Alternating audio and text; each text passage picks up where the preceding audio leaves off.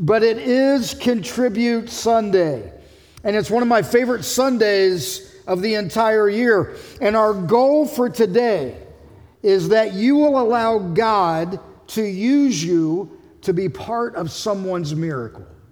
We talked last week about miracles coming in all different shapes and sizes and the way that they work. And sometimes we get the opportunity to pour into somebody's life to be an answer to their prayer, to be God's hands and feet to those people. And so that's our prayer today is that you can be part of someone's miracle. Now, as a church, we believe that there are three things that will help you build your relationship with Jesus. And these are our three C statements. And we've used these for several years, but they're vital to us as Christ followers.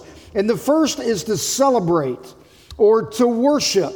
And your spiritual life will not develop if you're not carving time out of your schedule to be able to focus on Jesus, to focus on what He's done for you, to focus on how you can connect to Him, to, to focus on what He's doing around us. That's a huge part of what we're doing right here on a Sunday morning is we're celebrating or worshiping, but it happens way more places than just here on a Sunday morning. You can celebrate Jesus in your car, which some of you are thankful that's where I celebrate Jesus because I sing at the top of my lungs and my hands go in the air and it's Jesus take the wheel because that's how it works for me.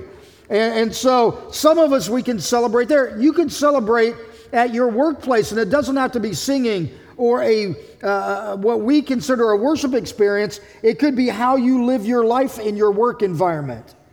You can celebrate around your friends as you live your life and make your decisions, and your friends see how you make those decisions. You, you can do that. That's all part of celebrating. And it doesn't matter what it looks like, it just matters that you focus on Jesus because we all need that.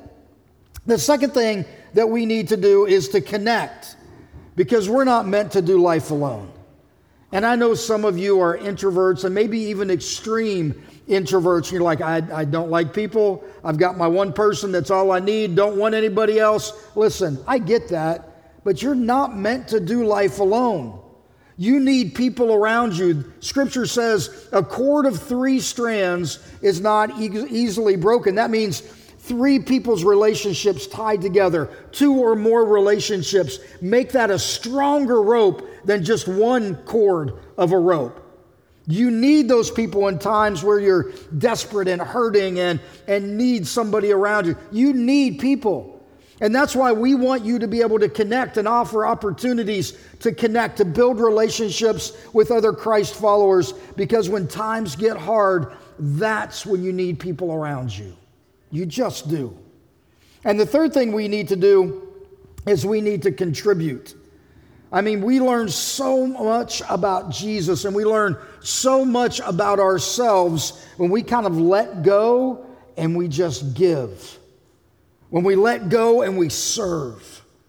When we let go and we just love the people around us. It Doesn't matter what they look like. It doesn't matter what their skin tone is. It doesn't matter what their political viewpoints are. It, it, it, doesn't matter what faith background they are. It's just about loving people. It's about contributing into their lives. And it blows me away to think that the God, the creator of everything, the entire universe, knows me by name. It's a little scary, it's a little daunting, but it's pretty cool. And He knows you by name as well.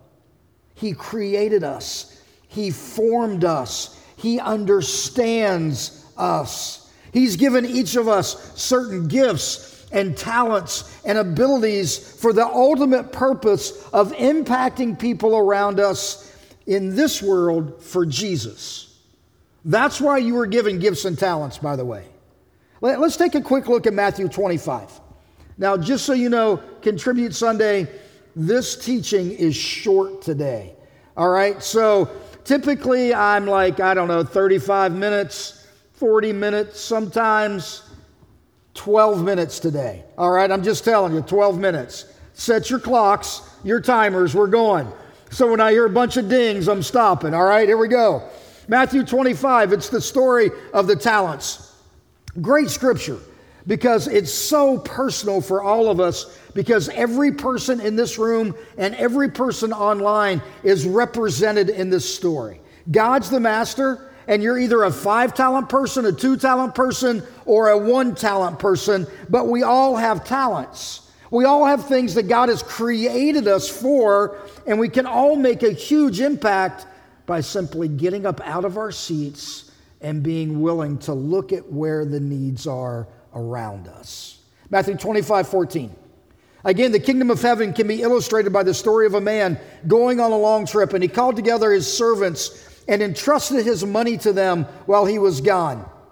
He gave five bags of silver to one, two bags of silver to another, and one bag of silver to the last, dividing it in proportion to their abilities and then he left on his trip. Which of those people are you? Are you a five talent person, a two talent person, or a one talent person? You're not a no talent person. Let me just lay that groundwork, all right? We're either a five talent, two talent, or one talent. Which one are you? Take a good hard think. Five, two, or one. Let's keep going. Matthew 25, 16. The servant who received the five bags of silver began to invest the money and earn five more. The servant with two bags of silver also went to work and earned two more. But the servant who received the one bag of silver dug a hole in the ground and hid the master's money. So again, I read that scripture and I have to ask myself, which am I? Right? I think oh, I'm probably not the five talent guy. Um, I'm not the one talent guy either, so I'm just going to go with the, the, the, two talent guy. That, that's who I am. The, the problem with that thinking is some of you are really five talent people. You are. But you act and you live like you're two talent people. And why do you do that? Because it's easier. So much easier to be a two talent person than a five talent person. Why? Because so much more is expected and required of you to be a five talent person.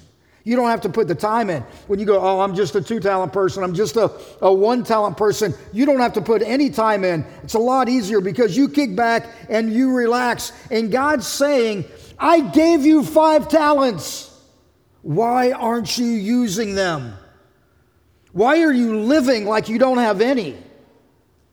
When I know you because I created you. And if you're living way below your talents, what do you think God's going to say to you? I mean, you have a face to face meeting with God. What's He going to speak into your life when you're using one of your five talents? Verse 19 After a long time, their master returned from his trip and called them to give an account of how they had used his money. The servant to whom he had entrusted the five bags came forward with five more and said, Master, you gave me five bags of silver to invest. I've earned five more. The master was full of praise. Well done, my good and faithful servant. You've been faithful in handling this small amount. So now I'm going to give you many more responsibilities. Let's celebrate together. You figured out a lot of things about your life. Let's celebrate that because you've grown so much. And then the servant who had received the two bags of silver came forward and said, Master, you gave me two bags of silver to invest. I've earned two more. And the master said, Well done, my good and faithful servant. You've been faithful in handling this small amount. Now I'm going to give you more. Don't miss the fact, doesn't matter how many talents you have, it matters what you do with them.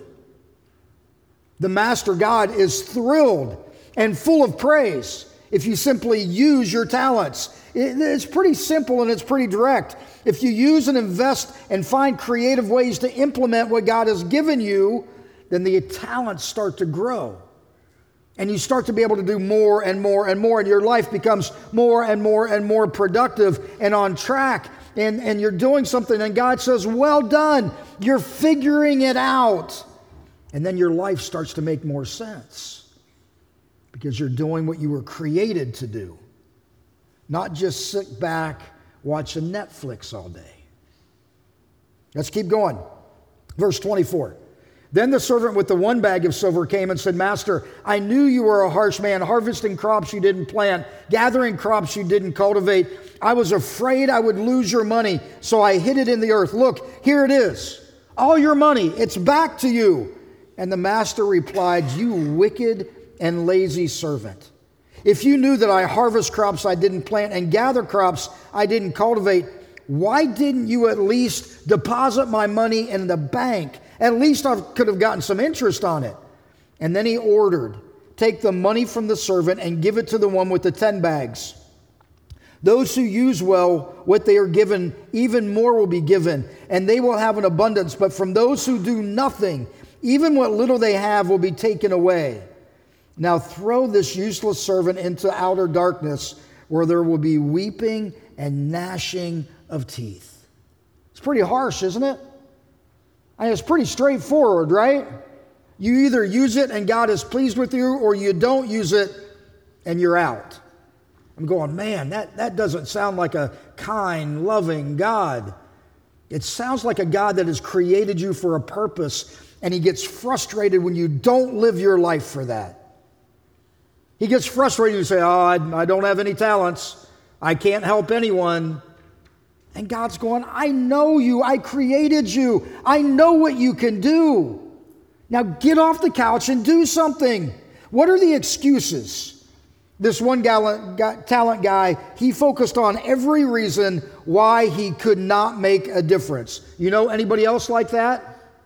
I mean, you focus on all the reasons why you can't. Well, you know what, Master, if you weren't such a hard guy, I mean, your standards are, are pretty tough to live up to. And since they're so tough to live up to, I'm just not going to do anything. I'm much better if, if I don't have to talk or, or, or deal with anyone. I'm, I'm a really, I'm, I'm an introvert. Listen, you can be an extreme introvert and still make an impact. You don't have to talk to anyone. You just have to do something. You just have to get in the game. You have to, to, to, invest your life in situations and scenarios around you. You can serve someone, you can feed someone, you can help someone, and they may never know your name. You don't have to always connect to them, but you do have to contribute into their lives. And you know what? This guy's going, I just didn't want to lose it all. There are excuses all around us. And we make some of the worst ones, right? Ourselves. And you know the excuses that you make. But we got to change our mindsets and look at things from a different perspective. Luke 14, this is, again, more excuses from people in the Bible. Hearing this, a man sitting at the table with Jesus exclaimed, What a blessing it will be to attend a banquet in the kingdom of God. And Jesus replied with this story A man prepared a great feast and sent out many invitations. When the banquet was ready, he sent his servant to tell the guests, Come, the banquet's ready. They all began making excuses. One said, I've just bought a field and must inspect it. Please excuse me. In other words, God just blessed him with more, and he's going, Yeah, I can't come to the party. Sorry. And here's another one.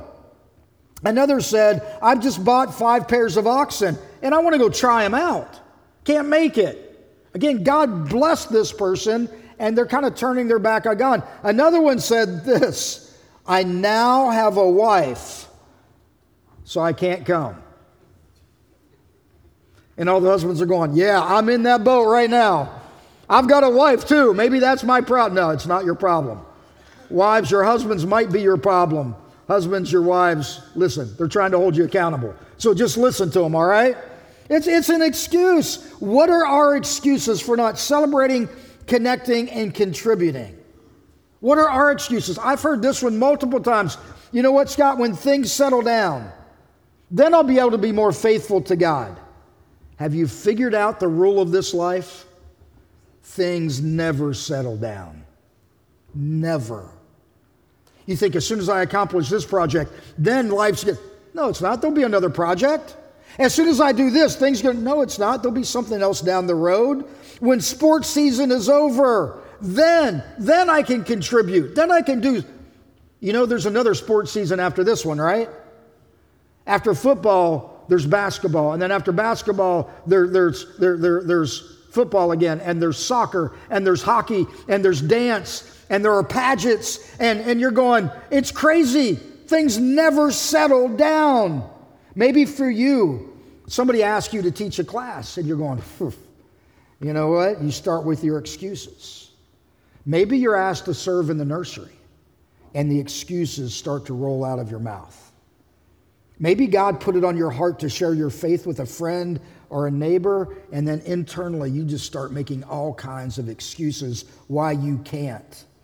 Maybe you're made aware of somebody with a need that you could provide for, and the excuses start. In fact, if you're asked to do just about anything for God, the excuses start to come out immediately. I'm too busy. I'm already doing something. Get someone else. I've heard those excuses over and over and over again. Here's how I know that we're just making excuses. When a friend calls and wants you to do something that you really love to do, guess what happens? Your calendar suddenly frees up. You're suddenly able to make it no matter what else is on your calendar. Why? Because it's something that you choose and want to do.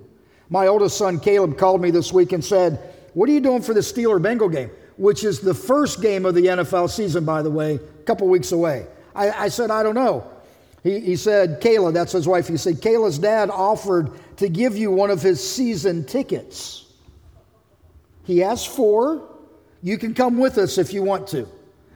I was like, that would be great. I won't miss that. I mean, I'm going to clear my schedule for that. He said there's only one catch. You have to wear Bengals gear.